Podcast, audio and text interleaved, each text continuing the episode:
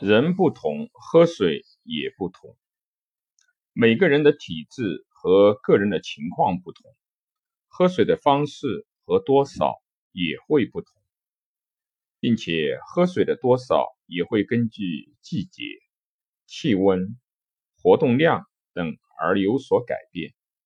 尤其是一些特殊的人群，需要注意喝水的方式、方法，科学饮水。才能够保健康，否则只是一味的多补水，不但可能会没有效果，甚至可能危及生命。如水肿、心功能衰竭、肾衰竭的患者就不宜喝水过多，因为喝水太多会加重心脏和肾脏的负担，容易导致病情的加剧。而对于另外一些人，却需要多喝水，如中暑的、膀胱炎、尿道炎、便秘等疾病的患者，多喝水可以对缓解病情起到一定的效果。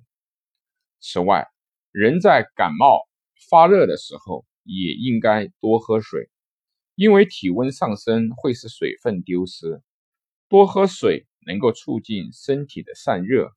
降温，帮助患者恢复健康，而怀孕期间的妇女和运动量比较大的人，水分消耗也较多，也应该多喝水。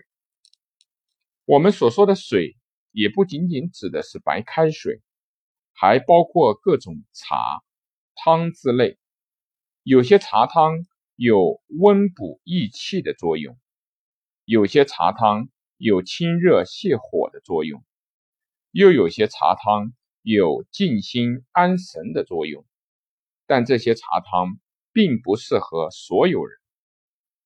我们应当了解需要如何调养自己的身体，再去选择适合自己的茶饮、汤饮进行调养。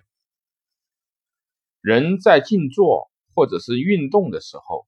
消耗的能量是不同的，所以需要的水分也是不同的。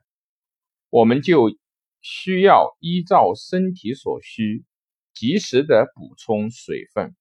补充过多，则容易形成水肿等病症；补充过少，又会引发缺水，形成脱水的症状。